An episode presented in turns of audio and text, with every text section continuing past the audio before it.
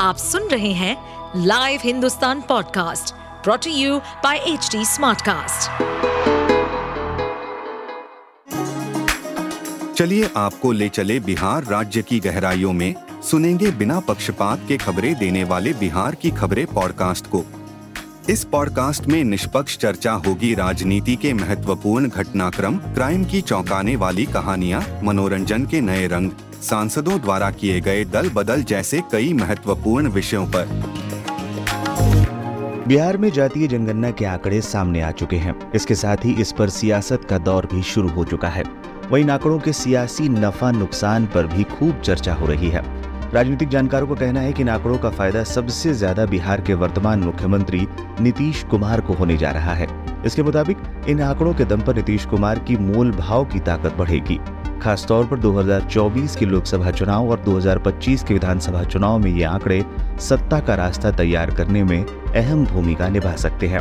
इतना ही नहीं, इसके दम पर नीतीश कुमार सत्ता में कायम रहने के लिए भविष्य में एक बार फिर बीजेपी के साथ जाने की संभावनाएँ तलाश सकते हैं।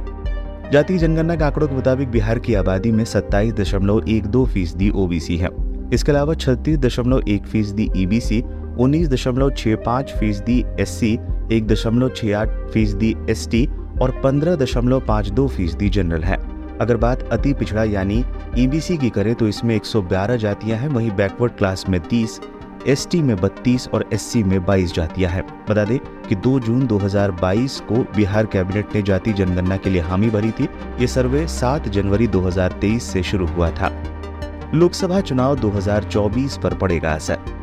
क्या आंकड़े आने के बाद राजनीतिक दल इन जातियों का भला करेंगे? राजनीतिक जानकारों ने इस पर सवाल उठाए हैं। जानकार इसे जाति आधारित राजनीति को नए सिरे से शुरू करने की कोशिश के रूप में देख रहे हैं। पटना यूनिवर्सिटी में इकोनॉमिक्स डिपार्टमेंट के पूर्व हेड और समाजशास्त्री एन के चौधरी ने कहा कि जाति जनगणना के आंकड़ों का इस्तेमाल मंडल राजनीति को बढ़ावा देने में होगा और ऐसा हुआ तो फ़ायदा बिहार में महागठबंधन को मिलेगा। उन्होंने कहा कि राजनीतिक धारणा यही है कि आरएसएस और भाजपा में ऊपरी जातियों का वर्चस्व है, ऐसे में आंकड़े नीतीश के लिए फ़ायदेमंद हो सकते हैं। राजनीतिक दलों पर बनेगा दबाव। A N Sinha institute for social studies के पूर्व निदेशक डीएम दिवाकर ने भी इस पर अपनी राय रखी है। उन्होंने कहा कि ये तो तय है कि जो जातियाँ पहली बार इसमें आई हैं, वो राजनीतिक दलों पर दबाव तो ज़रूर बनाएँगी। इन सभी की राजनीतिक महत्वाकांक्षा जागेगी और बैकवर्ड पॉलिटिक्स में इजाफा होगा। उन्होंने मुस्लिमों का उदाहरण दिया, जिनकी आबादी सत्रह दशमलव सात फ़ीसदी निकल कर आई है। अब ये लोग अपने लिए भी हक की मांग करेंगे। दिवाकर ने आगे कहा कि आरजेडी और जेडीयू के पास मुस्लिम यादव ओबीसी के साथ साथ ईबीसी में सॉलिड वोट बेस है और ये संख्या ज़बरदस्त है। नीतीश कुमार बनेंगे शक्तिशाली।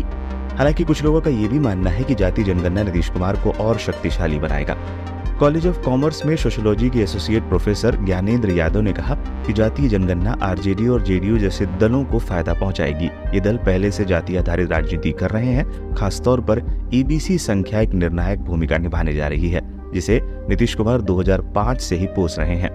एक्सपर्ट्स का मानना है कि जातीय जनगणना आगामी लोकसभा चुनाव में भी अहम भूमिका निभा सकती है।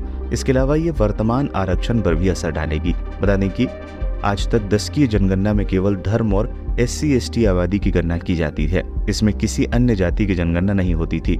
इससे पहले 1931 की जनगणना के अनुमानों के आधार पर बिहार की ओबीसी और ईबीसी आबादी इक्यावन दशमलव तीन प्रतिशत होने का अनुमान था। अब ये बढ़कर तिरसठ दशमलव एक तीन प्रतिशत हो गई है। आप सुन रहे थे हमारे पॉडकास्ट बिहार की खबरें। ऐसे ही अपराध जगत से जुड़ी राजनीति और विकास जैसी खबरों के लिए हमें फॉलो कर सकते हैं।